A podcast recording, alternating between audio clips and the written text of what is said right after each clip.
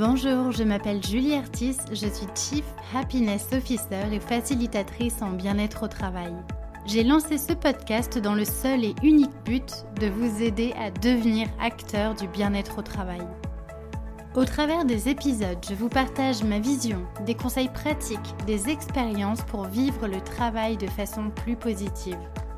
Je vous emmène aussi à la rencontre de personnes qui ont décidé de faire du bien-être au travail leur mission au quotidien.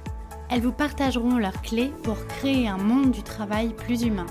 Enfin, Génération CHO, c'est aussi un podcast qui vous permettra de découvrir le passionnant métier qu'est celui de Chief Happiness Officer, bien loin des clichés du bonheur au travail que l'on voit souvent dans les médias.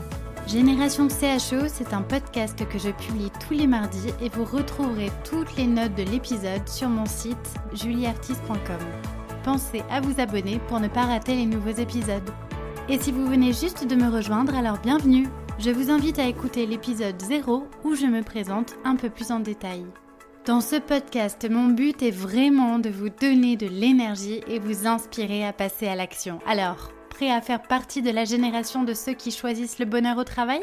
Installez-vous confortablement pour l'épisode du jour, c'est parti Bonjour à tous et bienvenue dans un nouvel épisode du podcast Génération CHE. Aujourd'hui, j'ai le plaisir de recevoir Franck Pagny. Bonjour Franck, merci d'être mon invité sur ce podcast. Alors, tu te définis comme un apiculteur d'entreprise et tu interviens dans les entreprises pour les accompagner sur la mise en œuvre de plans d'action liés à la qualité du travail, aux nouvelles pratiques managériales ou encore des sujets liés à l'engagement au travail. Et ton parti pris, c'est de parler sans tabou, j'ai envie de dire, de plaisir au travail. Et ça, j'avoue, j'adore parce que prendre du plaisir au travail, c'est quand même important et on ne le dit pas assez. Et d'ailleurs, de cette notion de plaisir au travail, tu en as fait une loi celle des 4 P, et tu nous en parleras. Et donc, tu es le fondateur de Vivement Lundi, un collectif d'apiculteurs convaincus que le plaisir est un levier très puissant pour susciter l'engagement euh, au travail.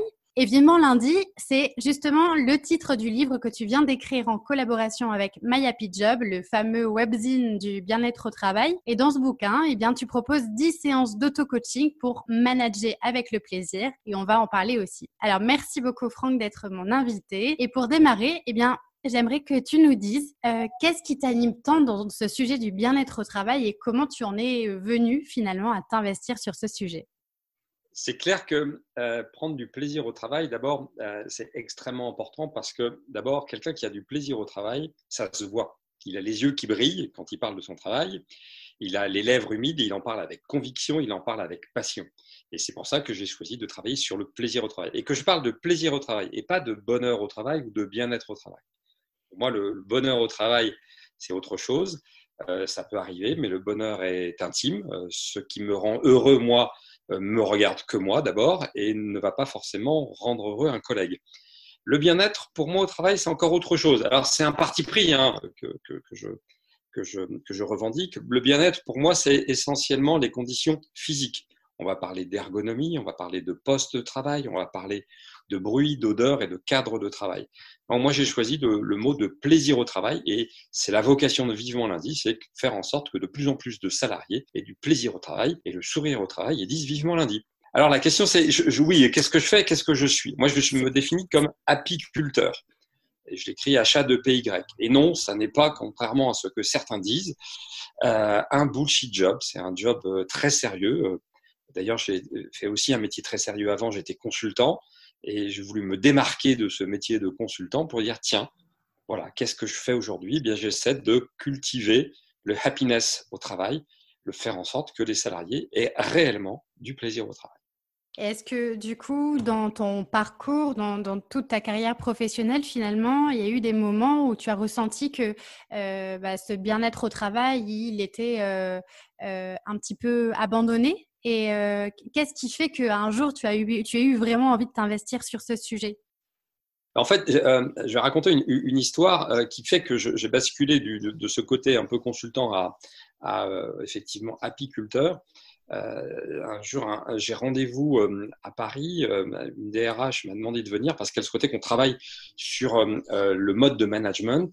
Et, donc, j'arrive un matin dans l'entreprise, je me dirige vers l'accueil, puis après vers, vers les ascenseurs. Je vais pour monter. Et là, il y a deux cadres qui arrivent.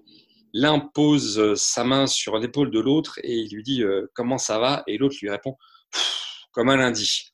Allez, bon courage. Et c'est ce jour-là où j'ai eu le déclic de me dire que c'était pas possible qu'il soit nécessaire d'avoir du courage pour aller travailler et que le lundi soit le, pire journée euh, de, la semaine. Donc euh, j'ai eu l'idée de, créer vivement lundi.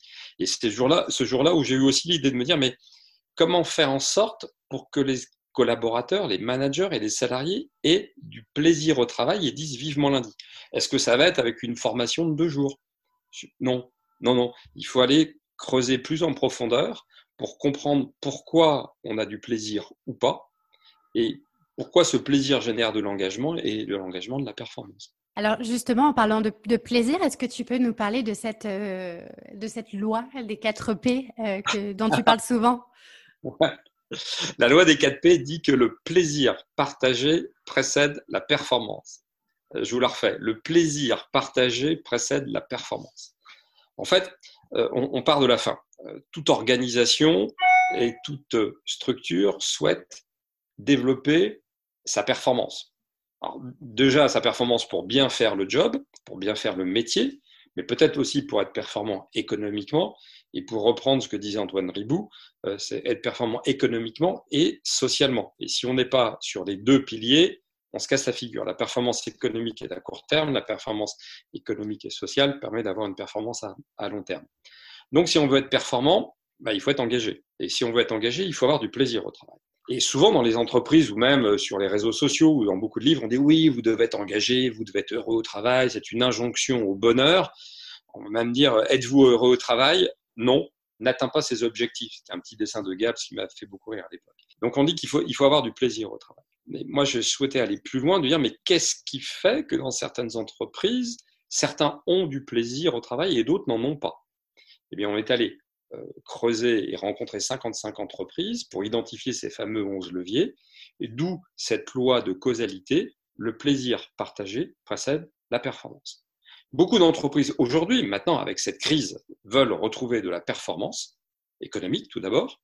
Euh, on doit retrouver du chiffre d'affaires, un volume d'activité et de la rentabilité. Eh bien, le meilleur des leviers, c'est le plaisir si j'agis sur le plaisir au travail et sur les 11 leviers, je vais provoquer du plaisir, de l'engagement, donc de la performance.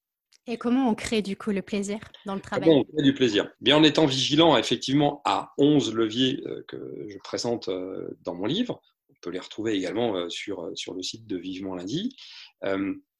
Je prends quelques-uns de ces leviers aujourd'hui, qui d'ailleurs, avec la crise, ont été légèrement modifiés, en tout cas dans leur hiérarchie.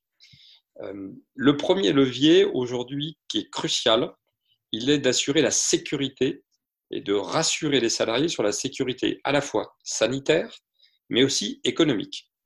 En gros, euh, je souhaite aller travailler sans avoir de, de risques et prendre de risques pour ma santé. Et deuxièmement, est-ce que je vais être rassuré sur le fait que mon entreprise sera toujours là dans 3 mois, 6, 9 mois, que mon job aussi sera toujours là dans 3, 6, 9 mois? C'est vrai que la situation est parfois difficile. Donc il convient de rassurer les salariés, en tout cas sur un principe, c'est que s'ils sont engagés et s'ils font le job, normalement, on devrait encore être là dans, dans 9 mois. Par contre, s'ils sont désengagés, euh, s'ils ne font pas un effort, si tout le monde ne fait pas un effort, ça va être beaucoup plus difficile. Alors, je ne vais pas passer tous les, leviers en revue, en, revue, mais il y en a quelques-uns qui sont encore plus prégnants, encore plus importants euh, actuellement. Euh, je voudrais aborder celui notamment de la confiance et du télétravail. Le télétravail impose de la part des managers un vrai lâcher-prise sur le contrôle. Avant, on disait oui, bien sûr, je travaille dans la confiance. D'ailleurs, la confiance n'exclut pas le contrôle. Euh, si, si, la confiance exclut le contrôle, notamment dans le, télétravail. On est obligé de faire confiance à ses salariés, de lâcher prise et de leur dire oui, ils vont faire le, le travail qui est voulu. Ça suppose aussi très certainement de revoir son mode de management et sa culture managériale. Ça, c'est pas évident. Je pense que là-dessus, il est absolument nécessaire d'accompagner, de former les managers parce que le choc est extrêmement violent. Les managers sont maintenant aujourd'hui contraints de télémanager et de faire confiance. En gros, je donne à un collaborateur une mission à réaliser. Il est encore en télétravail où il va l'être deux, trois jours sur, sur cinq le télétravail va devenir maintenant beaucoup plus important que, précédemment. C'était une option, aujourd'hui ça va devenir presque la norme. Il va falloir faire confiance. Mais par contre, ne pas avoir un contrôle unilatéral, mais mettre en place des feedbacks, des échanges réguliers avec ses collaborateurs. Et la confiance est un levier du plaisir au travail. Mmh. C'est vrai que le, pour rebondir sur ce que tu dis, la crise a effectivement permis de faire émerger euh, euh, des notions comme euh, porter plus attention à l'autre. Et c'est vrai que là-dessus, tu parles par exemple du levier de, sécurité. Et effectivement, là, le gros enjeu pour ce retour au travail aussi, c'est de savoir rassurer aussi les collaborateurs parce qu'il y a encore énormément d'incertitudes. Et c'est vrai que le, sujet de la confiance, c'est aussi un vrai sujet qui a été très, très compliqué, j'imagine, pour beaucoup de, pour beaucoup de managers. D'ailleurs, dans, introduction de, ton livre, part du constat que les managers, euh, il y en a encore beaucoup qui sont euh, insuffisamment formés et accompagnés pour manager dans de bonnes conditions. Et je partage, je partage aussi ce constat. Et finalement, le, manager, il est celui qui serait, qui devrait être en mesure de rassurer les salariés, de donner du sens aussi et de permettre peut-être aux salariés de partager ces clés de, du plaisir au travail. Complètement, complètement, tout à fait. Le, constat que je peux faire au, travers des missions, parce que effectivement maintenant ça fait 10 ans que je suis indépendant et euh, au préalable j'ai été pendant 11 ans euh, manager chez euh, PwC et je, peux dire que depuis 20 ans j'ai vu assez peu d'entreprises qui avaient réellement investi sur les compétences managériales de leurs collaborateurs. Très souvent, il y a un technicien qui est très bon technicien, hop, il prend une promotion, il devient chef d'équipe. Le commercial, le meilleur vendeur, devient chef des ventes et on le bombarde chef des ventes et on dit OK, tu pars deux jours en formation et c'est bon. Non, je pense que manager, c'est un vrai métier qui nécessite euh, des, compétences, un savoir-faire, euh, des postures aussi qui sont spécifiques. Et c'est pas forcément donné à tout le monde. Le meilleur des vendeurs va pas forcément faire le meilleur manager. Et trop peu d'entreprises forment leurs collaborateurs. Le télémanagement suppose aussi des nouvelles compétences. Et aujourd'hui, de nombreux managers sont en perte de repères et s'ils appliquent les mêmes méthodes qu'au préalable, eh bien, ils se cassent la figure. Ils voient que ça ne fonctionne plus, d'autant plus que leurs collaborateurs ne les ont plus sous la main pour les contrôler. Attendez, j'ai même vu une entreprise, enfin, un manager qui avait imposé pendant le confinement une visio de 8h à 18h tous les jours avec ses collaborateurs pour les Quelle horreur, mon Dieu. Oh, Et il ne savait pas faire autrement. Il était, moi je me mets à sa place, est-ce que c'est de sa faute? Pas forcément. Mettons-nous deux secondes à sa place. Il avait avant ses collaborateurs sous la main. Il pouvait aller dans leur bureau. Il les appelait, un claquement de doigts, les collaborateurs étaient dans son bureau. Du jour au lendemain, il ne les a plus sous la main. Il est totalement panique. Est-ce que c'est de sa faute ou est-ce que c'est plutôt à l'entreprise de dire Attends, on va t'accompagner, tu vas participer à des formations, tu vas partager tes pratiques, tu vas voir comment faire, tu vas apprendre un nouveau métier et de ce fait, tu vas être dans une situation tout à fait confortable vis-à-vis de tes collaborateurs. Je pense qu'il faut faire cette fonction euh, de, management, c'est essentiel. Ouais, et puis c'est vrai que j'ai l'impression qu'il y a beaucoup de personnes qui deviennent managers euh, parce que c'est une évolution de poste ou euh, voilà une, sorte de, reconnaissance pour mmh de, de l'entreprise, mais c'est vrai que c'est des personnes souvent qui n'ont pas intrinsèquement les compétences humaines, on va dire aussi pour manager. Et comment tu expliques justement, enfin comment on pourrait s'expliquer le fait que les entreprises ne portent pas suffisamment d'attention et ne prennent pas justement le temps d'accompagner et de former davantage parce que du coup, ça leur serait d'autant plus profitable en fait. En fait, ils ne se posent pas forcément euh, les, les, bonnes questions. Effectivement, le, budget formation, accompagnement ou coaching, euh, c'est un coût pour certains, c'est un investissement pour d'autres je pense que c'est le meilleur investissement qu'on peut faire, euh, d'investir sur ces, équipes de, management. Trop souvent, on dit oui, bah, écoutez, on va faire une formation. il faut voir aussi qu'il y a des organismes de formation, franchement, qui ne sont pas sérieux du tout, euh, qui euh, vous font une formation standard, banalisée sur le, management en salle, en plus, sans aucun accompagnement et sans aucune mise en situation on repart de là, on n'a absolument rien appris. Je pense que ça nécessite du temps, d'être accompagné, de partager avec des pairs. Euh, je suis très très favorable aux séances de co-développement et de partage des pratiques, et aussi avec une, composante avec un accompagnement individuel.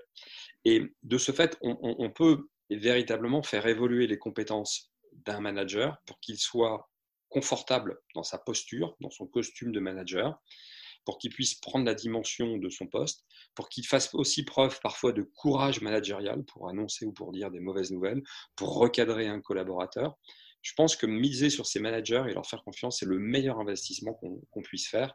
Et peut-être qu'en France notamment, on a pris ce problème à l'envers euh, avec euh, des formations bidons ou avec euh, un pseudo-accompagnement qui ne donne aucun, aucun résultat. C'est super intéressant ce que tu dis et, je retiens surtout qu'il y a vraiment, comme tu dis, deux façons de voir les choses. Euh, soit on voit les choses un peu comme un coût, comme une dépense, quelque chose qui va vraiment nous coûter et donc avoir une vision plutôt négative, ou alors de se dire, bah, on investit réellement aujourd'hui, peut-être en temps et en argent, mais c'est un investissement pour l'avenir. Et c'est hyper intéressant ce que tu partages parce que finalement, sur le sujet global de la qualité de vie au travail, il y a peut-être aussi ces deux visions qui se confrontent d'entreprises qui vont voir euh, la démarche qualité de vie au travail comme un coût, euh, quelque chose qui va faire perdre du temps, qui va être lourd à porter, etc. Ou alors à l'inverse, quelque chose qui va véritablement euh, permettre de s'investir pour l'avenir. Par rapport à, ce sujet de la qualité de vie au travail, comment toi tu vois les choses évoluer par rapport à tout ce qui s'est passé, etc. Pendant un certain temps, je m'étais dit, est-ce qu'on n'est pas à côté de la plaque de parler de qualité de vie au travail avec tout ce qui se passe aujourd'hui? C'est quoi un petit peu ta vision de tout ça?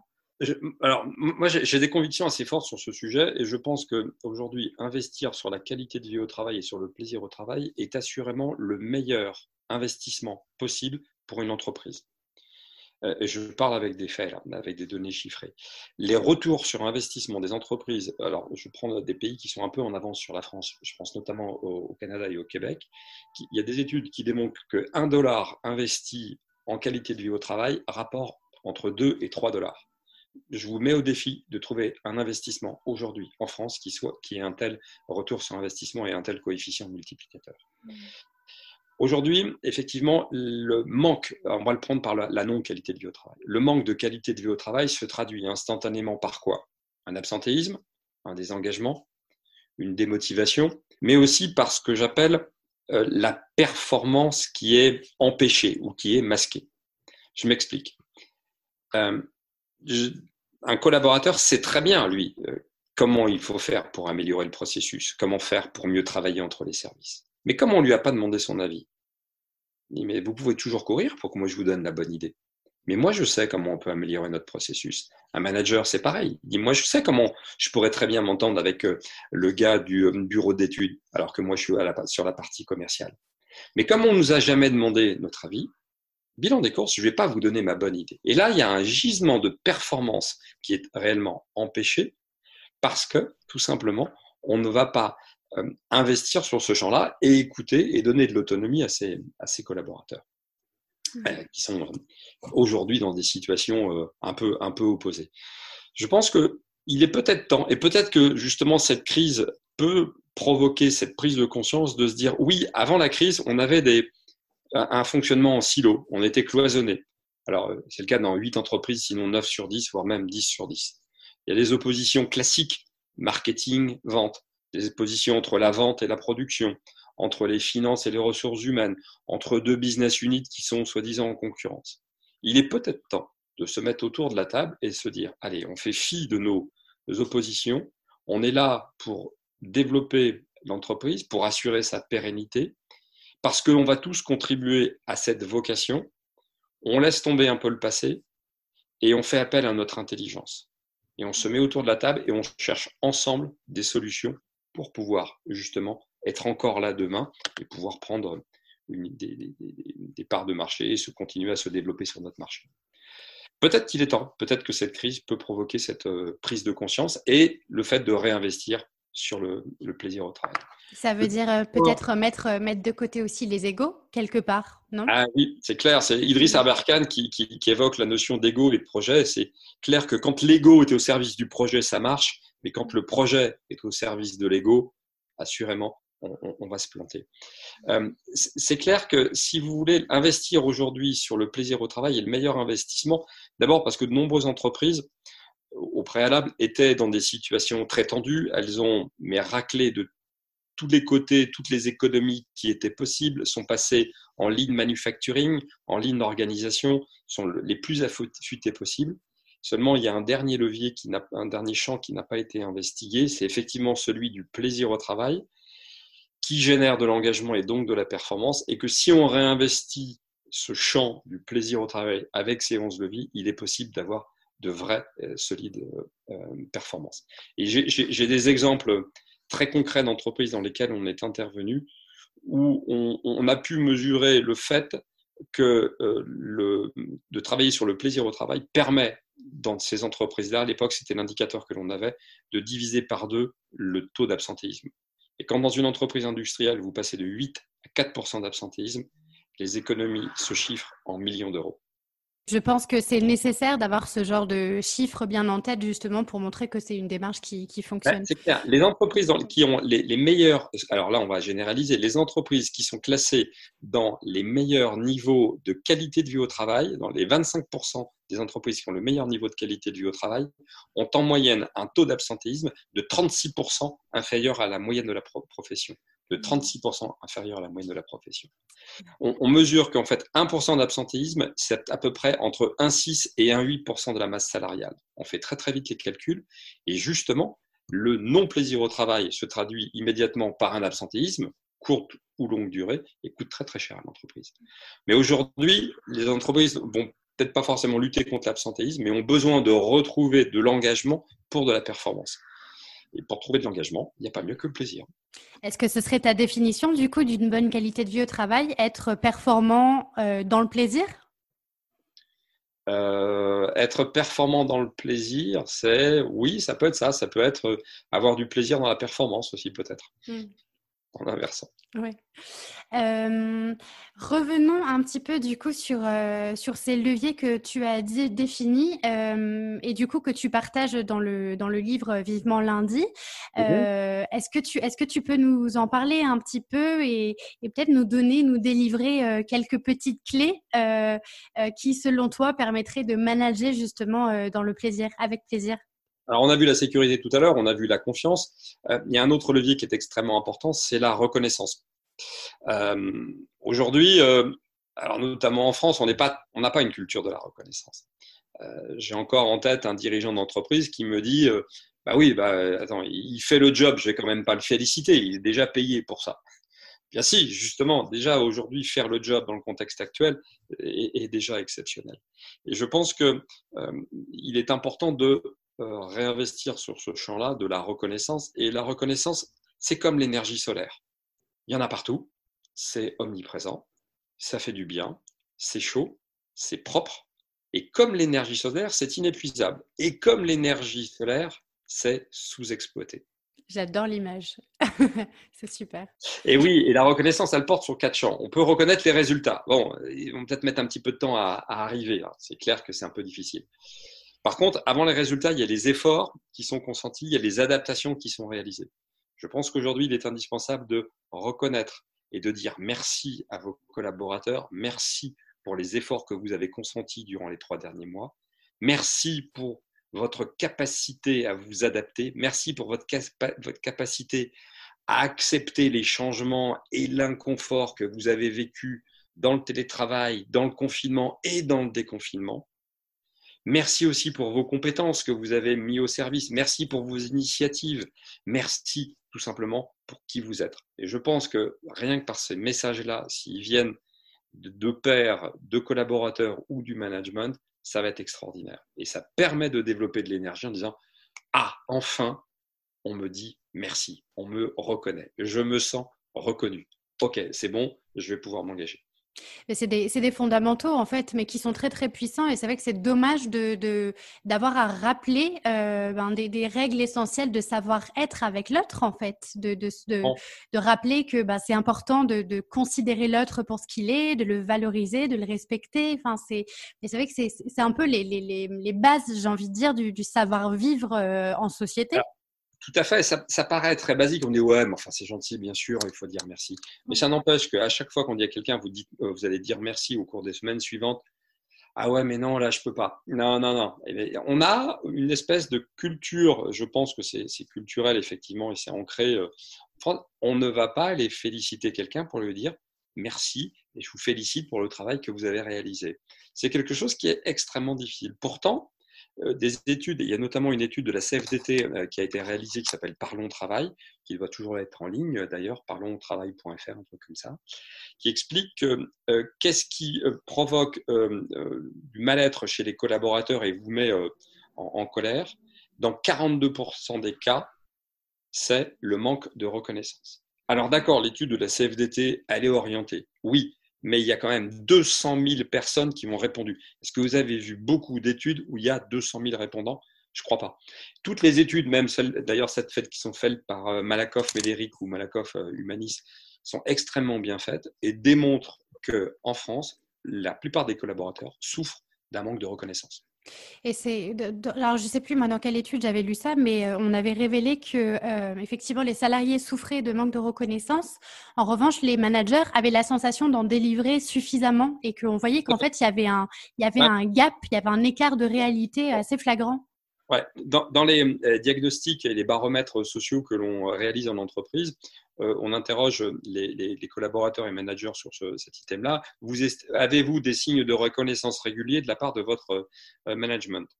Euh, Et si vous êtes manager, en donnez-vous régulièrement. Et il y a toujours un écart, on va dire, de 10 à 20% entre la sont des managers et la perception des collaborateurs.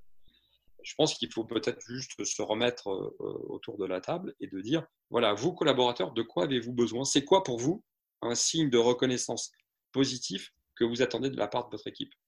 De votre manager Eh bien, j'ai eu des retours euh, très concrets euh, de, de, collaborateurs qui me disent Moi, je veux juste, un, qu'on me dise bonjour le matin, merci quand j'ai fait le job, au revoir le soir. Et puis, si j'ai fait un truc qui est exceptionnel parce que j'ai réussi à dépanner une machine, eh bien, si mon chef vient me voir et me dit Écoute, euh, vraiment, merci pour le job, c'était génial. Eh bien, ça me suffit. J'attends pas de reconnaissance financière, contrairement à ce qu'on peut croire. Donc la reconnaissance, ça fait c'est un, un, un, autre levier.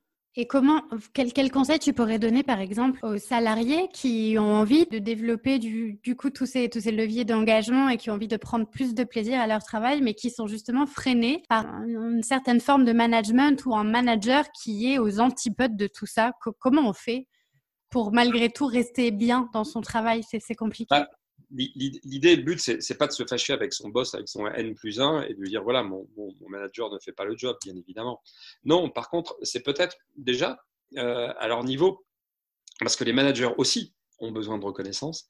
Et d'ailleurs, très fréquemment dans les baromètres sociaux qu'on réalise chez Vivement Lundi, une population qui est en souffrance parce qu'il se trouve entre le marteau et l'enclume je dirais, dans une situation difficile. Marteau l'enclume, c'est un peu, un peu catégorique, mais il se trouve dans une situation difficile avec des collaborateurs qui ont des revendications, qui demandent certaines choses, et la direction qui n'en donne pas. Donc, il se trouve dans une situation difficile. Bah, peut-être que ces collaborateurs peuvent tout simplement déjà euh, bah, féliciter, reconnaître et dire merci à leur manager qui les, qui les soutiennent. Il est tout à fait aussi possible de développer euh, quelques initiatives autour de soi. Euh, bah, Peut-être tout simplement, il y a une fonction que j'aime bien, ça peut, ça va bousculer un peu les lignes, mais c'est euh, Casino qui avait mis ça en place. C'est la fonction de bienveilleur. Hmm. Le bienveilleur est quelqu'un qui est chargé de développer la bienveillance autour de lui et qui va prendre des initiatives. Alors, pour offrir un café, pour reconnaître quelqu'un, pour fêter un anniversaire, pour euh, apporter euh, un gâteau, pour développer en fait des relations transversales entre services et créer une convivialité réelle opérationnel entre, entre collaborateurs. Alors, c'est faisable, bien évidemment, en, physique, en, présentiel. C'est aussi tout à fait faisable en digital, en organisation, en organisant des, échanges transverses. Et on l'a vu d'ailleurs avec Zoom ou, avec WhatsApp. Mmh. Je pense que c'est une première initiative qui peut être intéressante. Euh, il y a une deuxième initiative qui peut être intéressante, euh, qui est, euh, j'adore celle-ci, c'est de lancer la chasse aux irritants. Ah oui. Oui, j'en parle souvent, ça. Oui.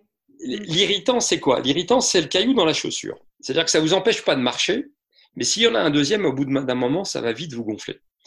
Puis s'il y en a un troisième, ça devient carrément insupportable, on ne peut pas avancer. Il y a des irritants dans l'entreprise aussi. Il y a des irritants matériels. Euh, la connexion Internet qui est trop lente. Il y a des irritants matériels comme euh, le store qui est cassé, euh, la chaise qui ne tient pas très très bien. Il y a aussi des irritants comportementaux c'est le collègue qui a systématiquement une remarque qui franchement est déplacée, qui peut porter sur le, physique de, l'autre. Je ne veux pas aller plus en détail, mais vous voyez très bien ce que je veux dire. Euh, des irritants comportementaux comme celui qui va systématiquement faire une pique, ou des, irritants qui sont liés à l'organisation, des processus très longs, des, des reportings trop longs par exemple, ou des réunions qui durent eh bien peut-être que là, il est possible de lancer à la chasse aux irritants et de se concentrer sur des choses que l'on peut modifier autour de soi. Euh, l'aménagement d'un bureau, Je, pourquoi y a-t-il toujours dans l'entrée des archives qui sont posées par terre et qui sont là depuis 1992. Vous pouvez m'expliquer pourquoi dans 10 boîtes sur 10 dans lesquelles je m'interviens, c'est des archives qui sont par terre, qui sont là dans la salle de réunion? Vous pouvez m'expliquer pourquoi il y a le syndrome de ficus dans 8 entreprises sur 10. Vous savez, ce pauvre ficus qui est tout rabougri dans un coin. dont personne s'occupe. Dont personne s'occupe. et qui euh, un temps de, dépôt de mégots de cigarettes, etc., euh, etc. Bon, ben ça, c'est des irritants.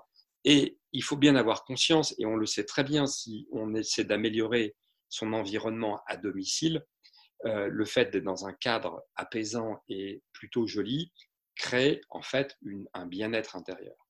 C'est pareil au travail. Et on y passe 8 heures, 10 heures au travail. Pourquoi est-ce que l'on subit ces archives par terre, ce cadre qui est cassé, qui est absolument immonde? Et sérieusement, si chacun, allez, d'accord, si chacun met 10 euros, on se met autour de la table, on va chez Jiffy pour aller acheter deux, trois décorations, on va trouver une plante verte, voire même un collègue amène deux, trois choses pour aménager son bureau, ça va fonctionner. Dans la boîte où j'étais avant, j'avais aménagé mon bureau avec un diffuseur d'huile essentielle, j'avais amené un tableau qui me plaisait beaucoup, j'avais réaménagé le cadre, comme par hasard, tout le monde venait dans mon bureau pour discuter. Mais pourquoi vous venez? Dit Franck, je sais pas, il y a une bonne atmosphère, on est bien dans ton bureau. Bah oui, on était bien dans mon bureau parce que j'avais voulu moi-même être bien dans mon bureau. Donc, chasser les irritants, foutez à la poubelle et vraiment aux archives dans un coin ces trucs qui datent de 1992 qui ne servent absolument à rien, arroser le ficus ou changez-le, mettez un joli cadre, mettez des diffuseurs d'huiles essentielles, euh, nettoyez votre bureau, rangez-le, vous allez voir, ça va tout de suite produire un effet positif sur le cadre de travail. D'ailleurs, l'aménagement des conditions de travail est un des 11 leviers merci de rappeler effectivement parce que les petits irritants, c'est effectivement des choses euh, assez importantes dont on prête pas forcément attention comme il le faudrait. Et pourtant, je pense que ça nous pollue de façon plus ou moins consciente au quotidien, ça nous prend notre attention, ça nous prend notre énergie, notre focus. Et pourtant on peut euh, on peut modifier ça assez facilement. Et sur l'irritant du comportement, si vous voyez un collègue, parce qu'il y a toujours des boucs émissaires et des personnes qui en prennent plein les figures, et si vous voyez un collègue qui n'a pas des propos appropriés, eh bien, plutôt que d'y aller tout seul, vous, alliez à 3, 4 ou 5 en disant Écoute, non, sincèrement, Pierre, ce que tu dis là à Jacqueline, c'est pas acceptable, c'est pas correct. Moi, ça me choque. Comme personne n'a jamais osé dire à Pierre que c'était pas approprié, que ce n'était pas acceptable, Pierre, il va dire Oh, bah alors, si on peut plus plaisanter, hein, si on peut plus la taquiner. Jacqueline, elle, elle est blessée parce qu'on est là il ne faut pas l'accepter. Et mmh. si vous êtes à plusieurs à le dire, écoute, Jean-Pierre, Pierre, Jean-Pierre, ou que ce soit. nous n'avons rien contre les pierres. On n'a rien contre les pierres et ni contre les jacques, évidemment. Mais si vous y allez pour le voir dire non, ça n'est pas acceptable, il ne faut pas accepter ce qui est inacceptable. N'acceptez pas que quelqu'un fasse à quelque chose, à quelque chose à quelqu'un d'autre que vous n'accepteriez pas pour vous-même. Parce que Jacqueline est peut-être dans une position psychologique de faiblesse. Et sincèrement, ça pollue l'ensemble de l'entreprise de voir cette maltraitance et ces propos inappropriés. Merci de le rappeler. Comme tu le sais, le podcast s'appelle Génération CHO pour l'acronyme Chief Happiness Officer et je serais très curieuse d'avoir euh, ta vision sur, euh, sur ce métier en tant que bah, toi, apiculteur d'entreprise. Alors, euh, et c'est une bonne question qui est assez sensible, effectivement, euh, en ce moment. Je pense qu'il y a, pour ma part, euh, deux catégories de, Chief Happiness Officer. J'ai envie de dire les vrais et les faux. les faux Chief Happiness Officer, et je ne leur jette pas la pierre, ce n'est pas de leur faute à eux, ont été mis dans des positions en gros de communicants ou de communicantes. Pourquoi c'est très fréquemment ce sont plutôt des, femmes et des jeunes femmes euh, qui vont aller servir des chouquettes, des corbeilles de fruits et, animer euh, des concours de baby-foot. Et ça, c'est bidon. Et ça, c'est totalement bidon. Euh, c'est pas de leur faute à elles, c'est plutôt la faute de la direction qui a voulu faire un effet de communication avec, regardez dans ma boîte, j'ai une Chief Happiness Officer, on va mettre en place des vidéos sur Internet pour attirer les jeunes talents avec des gars qui jouent au baby-foot. Ça, ça ne marche pas. on, si ah, ou alors on prend les, jeunes diplômés de, hautes écoles pour des idiots et ils vont croire que c'est parce qu'il y a un baby-foot qu'il y a des bonnes ambiances de travail. Non, pas du tout. Par contre, il y a les vrais Chief Happiness Officer. Pour moi, le vrai Chief Happiness Officer, il a une mission, une lettre de mission claire. Il a des objectifs qui sont clairement définis. Il a un reporting clair à réaliser sur l'évolution de ses objectifs. Il a des moyens, des moyens financiers, et il rend compte directement au DRH ou au directeur général. Et là, il a un vrai job qui est extrêmement puissant et extrêmement important et stratégique pour l'entreprise. Et je voudrais faire la comparaison avec, et effectivement, c'est ceux qui ont plus de 50 ans qui peuvent euh, les, connaître comme moi, avec euh, ce qui se passait dans les années 80 et 90 avec les cercles de qualité et le développement de la notion de qualité. Euh, venant du Japon, les cercles de qualité sont arrivés et les premiers responsables qualité sont arrivés. C'était des trublions qui avaient le droit d'aller partout pour contrôler la qualité des processus et qui rendaient compte directement au DG. Donc tout le monde avait un petit peu les chocottes quand le responsable qualité arrivait, mais il avait les vrais moyens. Et ça a permis de développer notamment les normes ISO 9000 et 14000, 26000, etc. Et aujourd'hui, la plupart des entreprises sont certifiées ISO, euh, HAS, HACCP, etc., etc. Et aujourd'hui, on cherche la qualité. Je pense que demain, ce job de Chief Happiness Officer va avoir le, même potentiel d'évolution que les responsables qualité, avec des équipes de Chief Happiness Officer qui vont être en charge du développement. Alors, on peut l'appeler euh, bonheur, bien-être, plaisir au travail, qualité de vie au travail, peut-être, c'est peut-être le, mot qui convient, qui est le plus généraliste et le plus concret. Responsable de la qualité de vie au travail, avec une vraie mission, avec des indicateurs qui sont observables et mesurables, le taux d'absentisme, le taux d'engagement, les résultats aux enquêtes régulières, aux baromètres sociaux qui sont faits, la capacité d'attractivité de l'entreprise des talents, la loyauté des talents. Ça, ce sont autant d'objectifs qui incombent pour moi au Chief Happiness Officer. Alors, les vrais Chief Happiness Officer, bravo, j'applaudis. Les faux, non, c'est bidon et ça va disparaître euh, très très rapidement. D'ailleurs, euh, même les entreprises qui aujourd'hui cherchent à réaliser des économies ne vont pas investir sur ces missions-là. Par contre, elles vont peut-être investir effectivement sur des responsables de la qualité de vie au travail et des vrais Chief Happiness Officers en lien directement avec le CODIR, DRH ou euh, CHO. Après, c'est vrai, je, partage tout à fait ta vision. Et bon, c'est vrai que le, organiser des, actions de convivialité, baby-foot, etc., ça, peut être euh, critiquable. Mine de rien, c'est toujours, toujours utile pour les aspects de convivialité. Hein, ça, pourquoi pas. Ah là où c'est ah dommageable, c'est que bien souvent, quand on fait ça, voilà, c'est que ça, masque parfois des douleurs, des, des mal-être qu'on ne traite pas en fait. C'est ça qui est compliqué. Moi, je suis fanat de baby-foot. Une bonne partie de baby-foot de ping-pong des entreprises qui développaient des parties de pétanque entre midi et deux, euh, ça fonctionne très bien, mais ce n'est pas avec une partie de pétanque qu'on va réduire les risques psychosociaux. Il faut, faut appeler un chat un chat. Euh, ça peut être un plus, mais pour moi, c'est en haut de la pyramide. Il convient d'abord de travailler sur les fondamentaux, le sens de son travail, la confiance, la reconnaissance, l'écoute. Euh, les conditions de travail, pour moi, c'est le socle et c'est la base. Et ensuite, au-dessus, oui, on va développer ces moments de convivialité. Et on peut très bien avoir les deux en même temps, avoir un moment de convivialité et travailler mmh. sur les relations de travail et sur le lien social. Mmh. C'est ça, c'est d'abord créer une posture en profondeur et ensuite travailler sur des choses plus liées à la joie. pas que, pardon, tu as dit? Pas que, et pas uniquement. Et je pense que mm. notamment euh, les reportages qu'on a pu voir à la télévision sur regarder ce que c'est que la qualité de vie au travail et les Chief Happiness Officers avec des jeunes femmes qui étaient organisées euh, la distribution des chouquettes. Et ça, c'est complètement bidon et ça n'est pas la réalité du métier de Chief Happiness Officer mm. aujourd'hui. Ça, c'est clair. Et je pense que certains Chief Happiness Officers et certains reportages à la télévision ne euh, jouent pas en faveur de ce métier qu'est Chief Happiness Officer. Ça, c'est clair. Est-ce que ce serait pas un petit peu au manager, euh, au final, d'avoir euh, cette posture de CHO Est-ce que si, les CHO se sont développés, est-ce que c'est parce qu'il n'y a pas un manque d'attention auprès des collaborateurs, une attention qui aurait peut-être dû être faite par les managers? Normalement, effectivement, cette mission incombe d'abord effectivement aux managers dans une entreprise de, 1000 salariés, vous avez peut-être, je sais pas, 100 ou 250 euh, managers, donc vous n'avez pas 250 chief happiness officers. Euh, pour autant, je pense que euh, c'est effectivement la qualité de vie au travail dans mon équipe incombe d'abord aux managers. euh, certaines entreprises ont mis en place l'évaluation des managers sur la qualité de vie au travail et les résultats aux baromètres sociaux dans leur équipe. Mmh. Donc, ils sont motivés à faire en sorte que leur équipe se sente plutôt bien. Attention, parce qu'il ne faut pas non plus que ça tombe dans l'excès inverse, c'est-à-dire de, de, dévoyer et d'être dans une injonction au bonheur. Sois heureux parce que c'est mon objectif. Non, non, pas du tout. Euh, je crois qu'au contraire, ça doit être plus euh, participatif. Mais il faut voir une chose aussi, et c'est un autre peut-être de mes combats, c'est que euh, c'est la notion de management empêché. Tout à l'heure, on parlait de performance empêchée, maintenant on parle de management empêché. Très souvent, les managers euh, ont un rôle de développement commercial, de développement business, un rôle d'expert technique sur un sujet. Ils ont également un rôle de reporting en interne.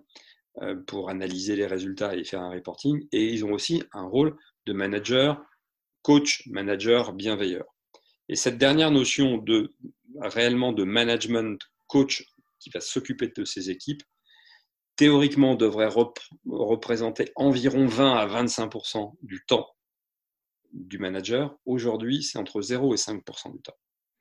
Les managers n'ont plus le temps, n'ont pas assez de temps à consacrer à l'écoute de leurs collaborateurs, à l'animation de moments conviviaux, à l'animation de moments de team building, à la réflexion et à la créativité, à l'animation de réunions de brainstorming. Ils n'ont plus le temps pour ça. Pourquoi? Parce qu'ils se font bouffer par le développement, l'expertise ou le reporting, et notamment et surtout par le reporting. Donc, bilan des courses, eh bien, ils ne consacrent que 5% de leur temps réellement au management. D'où le besoin d'avoir peut-être d'autres personnes, comme des Chief Happiness Officers, qui vont venir y suppléer. En tout cas, il y, a une chose qui revient beaucoup dans tout ce que tu dis, c'est euh, cette force qui est l'intelligence collective et de mettre finalement tout le monde au centre de la table pour impliquer finalement chacun dans toute cette question de ben, qu'est-ce qu'on fait concrètement tous ensemble pour construire un environnement qui convienne à tous, euh, qui soit à la fois vecteur de plaisir et de performance. Tout à fait. Alors l'intelligence collective, c'est un peu, c'est un peu mon dada. C'est vraiment un, sujet et un moyen absolument incroyable euh, de, faire bouger les équipes ensemble. Euh, chez Vivement Lundi, on adore animer des moments en intelligence collective, que ce soit des forums ouverts ou, des World Café. Et, dernièrement, on le pouvait encore avant euh, la crise. J'espère qu'on le pourra encore à la rentrée. on a développé le jeu de l'île du lundi, euh, c'est un jeu euh, convivial qui justement permet euh, d'embarquer les équipes et en fait on apprend et on fait évoluer ses postures tout en jouant. Et qui permet de toucher du doigt les leviers du plaisir au travail par le jeu. Hmm. Je prétends que c'est dans le jeu que se construit le nous. Mais j'adore jouer avec les mots. Si tu devais faire un petit peu un, voilà, porter un regard sur tout ce que tu as vécu avec les entreprises sur ce sujet de la qualité de vie au travail, ce serait quoi ton plus grand succès? Mon plus grand succès par rapport à ça, euh, ah si, une fois, euh, j'ai animé justement euh, en intelligence collective auprès de 120, 120 collaboratrices d'une grande société dans la gestion locative présente sur Lyon. Et on s'est retrouvé à Paris. en fait, c'est une, société qui est, présente partout en France.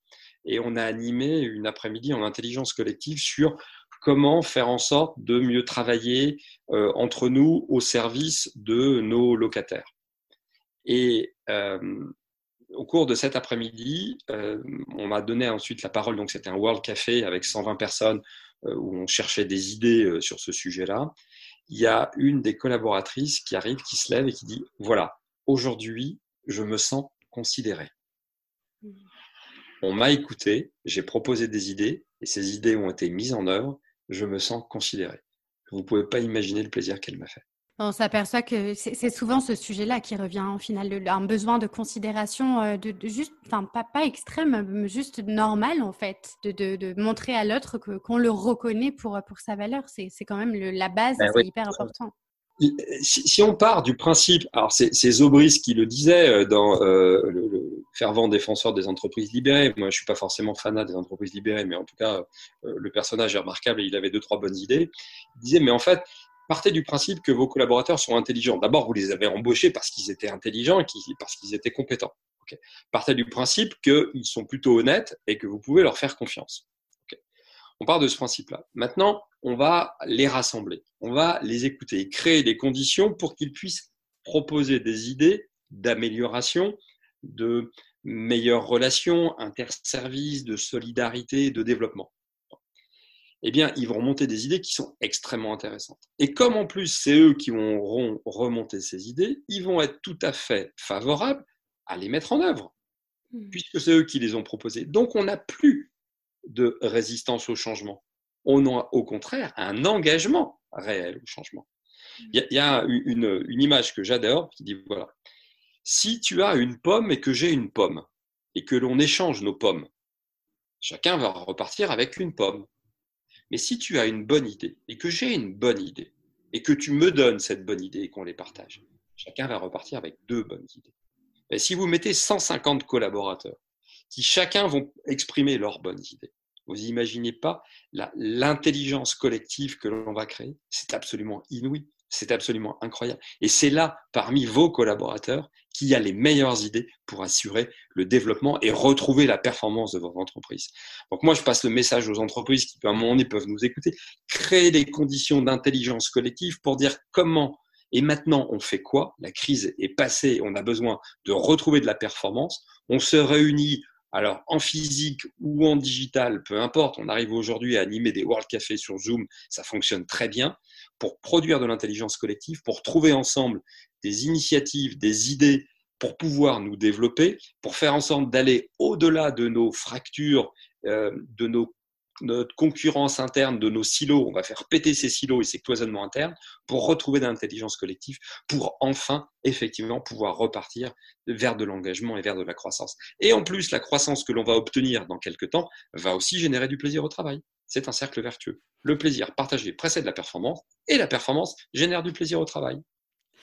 J'espère qu'en tout cas, tu auras réussi à convaincre euh, tous ceux qui nous écoutent. J'ai peu de doutes là-dessus, j'en suis sûre même.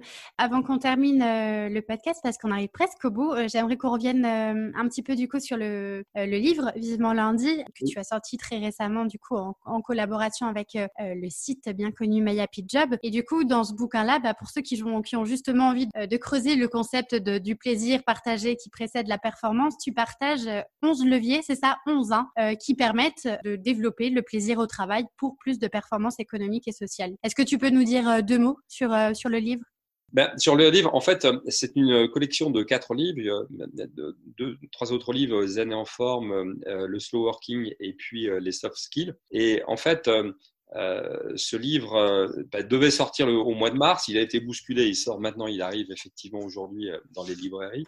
Alors, c'est des conseils qui sont très pratiques. Alors, je raconte des histoires euh, réelles qui sont issues euh, de mes observations, mais je les décrypte à côté pour voir qu'est-ce qui s'est passé. Euh, j'apporte des conseils, des astuces, des, trucs très pratico-pratiques que l'on peut utiliser. Et c'est un livre qu'on va lire de la page 1 à la page 198. On peut taper dedans, ah, tiens, ah, il y a un chapitre sur comment ajuster et équilibrer exigence et bienveillance. Comment générer facilement du plaisir au travail avec zéro budget.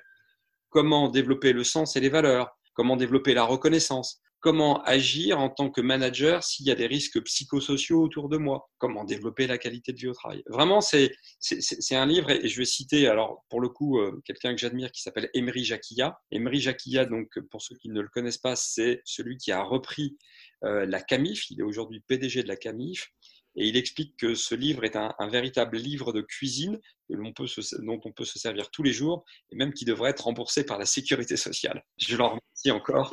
Euh, euh, cette excellente préface que, je vous invite à retrouver euh, dans ce livre Vivement lundi. C'est vrai que le, livre, j'invite aussi tous ceux qui ont envie de creuser ce, sujet ô combien important de, l'engagement au travail en, utilisant le plaisir. J'invite vraiment les personnes à, se munir de ce livre qui est euh, effectivement très pratique et qui se, et qui se dévore par petits bouts, effectivement, en fonction des sujets qu'on a envie de, creuser. Je, coupe tout à l'heure. Euh, j'étais euh, en accompagnement individuel avec quelqu'un qui m'a fait l'honneur de demander de faire appel à mes services.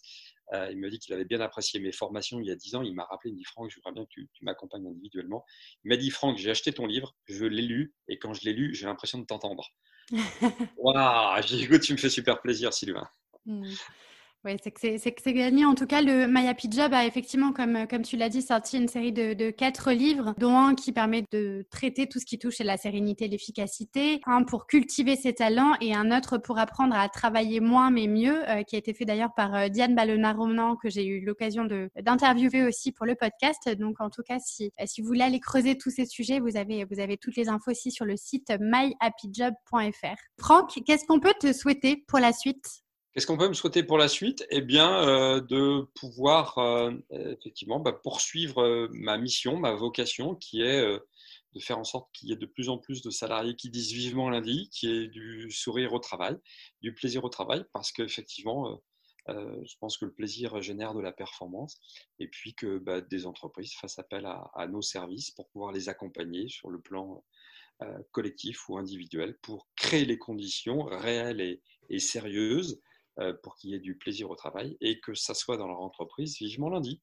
C'est ça, réenchanter finalement le lundi, c'est pas rien, c'est un sacré challenge, mais après tout, il, est quand même temps d'être euh, content de se lever chaque début de semaine pour retourner au travail. Donc, euh, vivement lundi, et du coup, bah, c'est tout, tout ce qu'on te souhaite. Merci beaucoup, Franck, d'avoir été mon invité pour ce podcast. Et puis, pour ceux qui nous écoutent, je vous dis à très bientôt pour un nouvel épisode de Génération CHE. Merci pour votre écoute, à bientôt.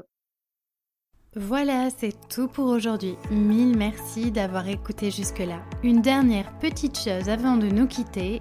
Si le podcast vous plaît et que vous voulez m'aider à le faire connaître, alors je vous invite à me laisser un petit mot doux en commentaire, à me mettre 5 étoiles sur iTunes ou encore à le partager sur vos réseaux.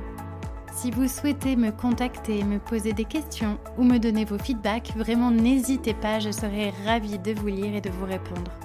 Vous pourrez retrouver les notes de cet épisode sur mon site internet julieartiste.com et je vous donne aussi rendez-vous sur Instagram sous le pseudonyme Génération CHO pour partager davantage autour de ce passionnant sujet du bien-être au travail. Encore merci et à très vite pour un nouvel épisode.